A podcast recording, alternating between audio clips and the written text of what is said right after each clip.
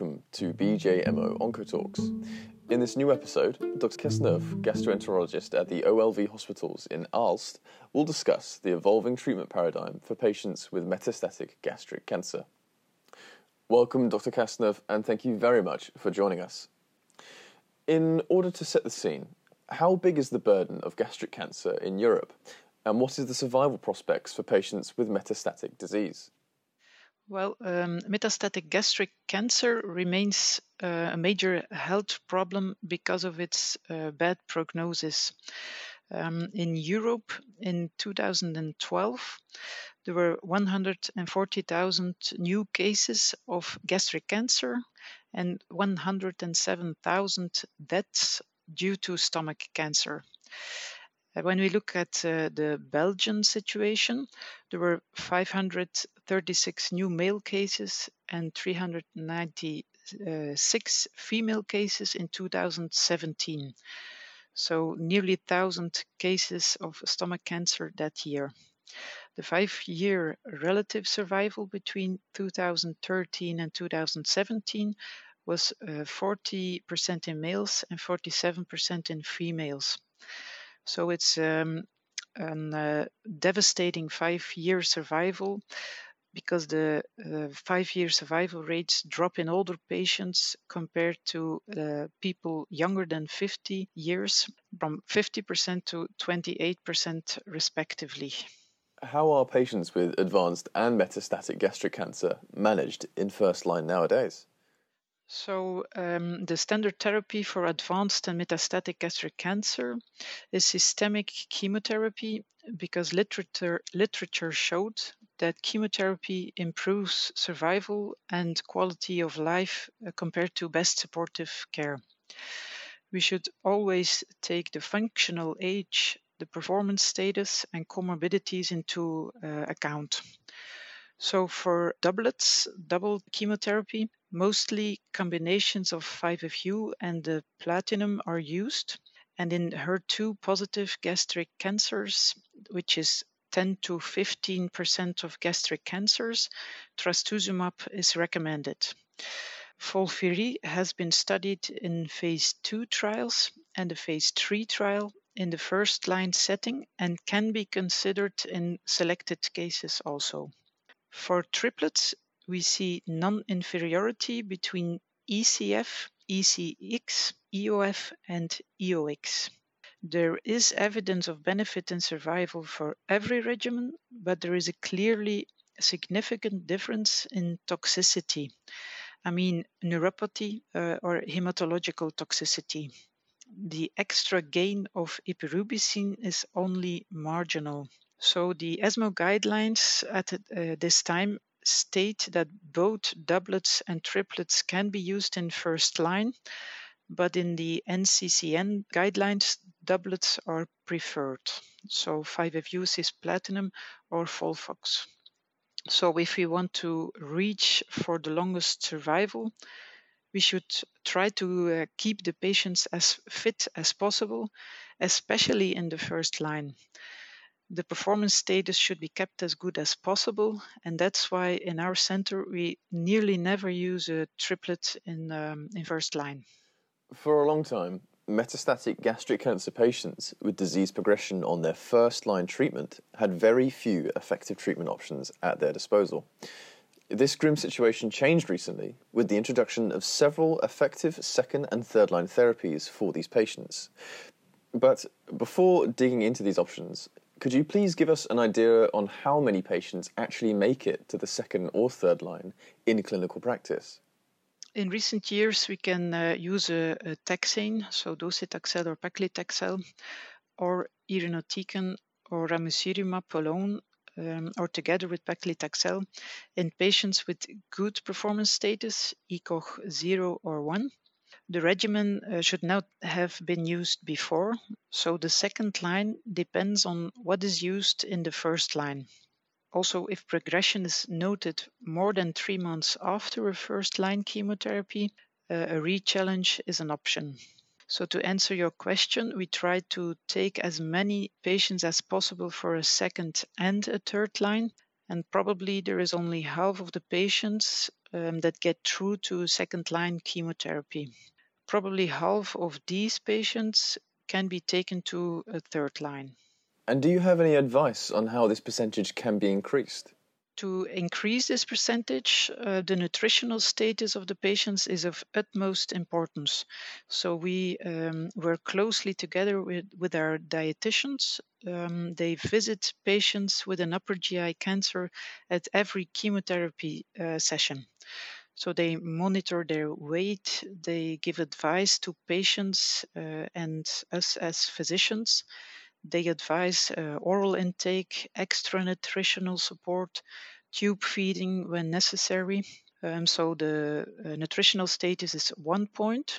And then in our hospital, there is an OncoFit rehabilitation program. So patients can do exercises and sports in and out the hospital, adjusted to their own performance status and wishes. So the combination of better nutritional status and sports leads to a better global condition, and that's definitely the key to keep up the performance status and lead patients to a second and a third line chemotherapy.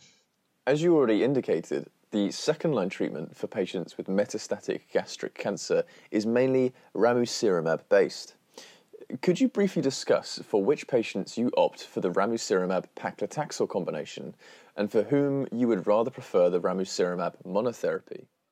Actually, in our center, or in our opinion, the only reason to not associate paclitaxel is toxicity due to earlier regimens, so when they have neuropathy, or hematological intolerance.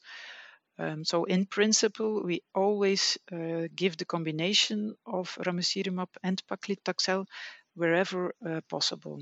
So in case of toxicity and poor performance status, these are the only two situations in which we consider the monotherapy. And is there perhaps an option to start with the ramucirumab paclitaxel combination and drop the paclitaxel after a while?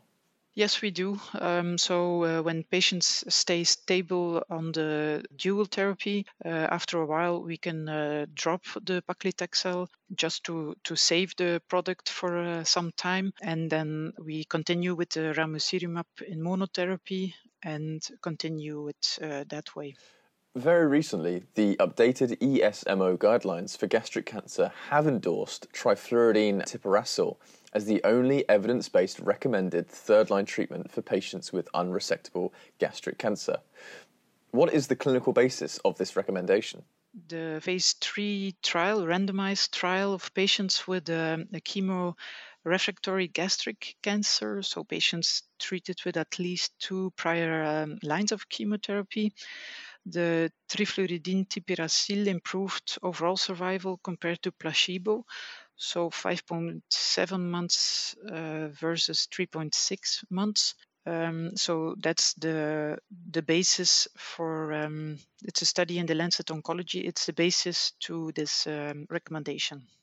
You already treated some gastric cancer patients with trifluridine/tipiracil through the medical need program that had been set up by Servier to give patients with metastatic gastric and gastroesophageal junction cancer the chance to receive this agent before its reimbursement. What was your personal experience with this agent, both in terms of efficacy and tolerability? Indeed, we had some patients in the medical need program. So we knew the agent trifluridine/tipiracil from use in metastatic colorectal cancer. So the treatment is not new for oncologists. And from 1 October, it will be reimbursed in the setting of metastatic gastric cancer in third line. So we knew, and that's what we experienced right now in gastric cancer. It's a well-tolerated and patient-friendly treatment. It has to be taken orally, and most of all, it's not influencing quality of life. So as a doctor, we have to take care of the possible hematological toxicity. So we see these patients every 2 weeks on the polyclinic in the first 2 months for blood sample, for clinical evaluation, but actually it's a comfortable therapy and even for patients that are heavily pretreated. From October the 1st onwards, trifluridine/tipiracil will be reimbursed in Belgium for the third-line treatment of patients with advanced gastric and gastroesophageal junction cancer. Should we see this as a first step towards a sequential treatment paradigm for metastatic gastric cancer, similar to the continuum of care concept that we already see in colorectal cancer? Yeah, I think so. I hope that through the reimbursement, all oncologists can be convinced that we are making progress in this field of these gastric cancers. There are options in this patient group compared to 10 or 20 years ago, but it should also be stressed that the general conditions of these patients should be kept optimal as long as possible. So this can be achieved within a multidisciplinary team with paramedics, so kine, the dietitians, nurses, etc. That's one part. And the other part is the progress that we made in the chemotherapy. Apart from trifluridine/tipiracil, are there any other promising treatment options on the horizon for patients with advanced gastric cancer? Yes, there are. We're all waiting the results or the implementation of, for instance, the DELIVER trial with nivolumab, also the DESTINY gastric trial with trastuzumab deruxtecan, but also the KEYNOTE 061 trial, which is looking at pembrolizumab versus paclitaxel. And maybe in the future, newly targeted therapies with entrectinib and larotrectinib for NTRK gene fusion positive tumors can be used in gastric cancer as well. We don't know that yet, but there is hope in this treatment of these gastric cancers. Dr. Casneuf, thank you very much for your time. It's definitely been very interesting, and I'm sure that our listeners have enjoyed it too. Until next time.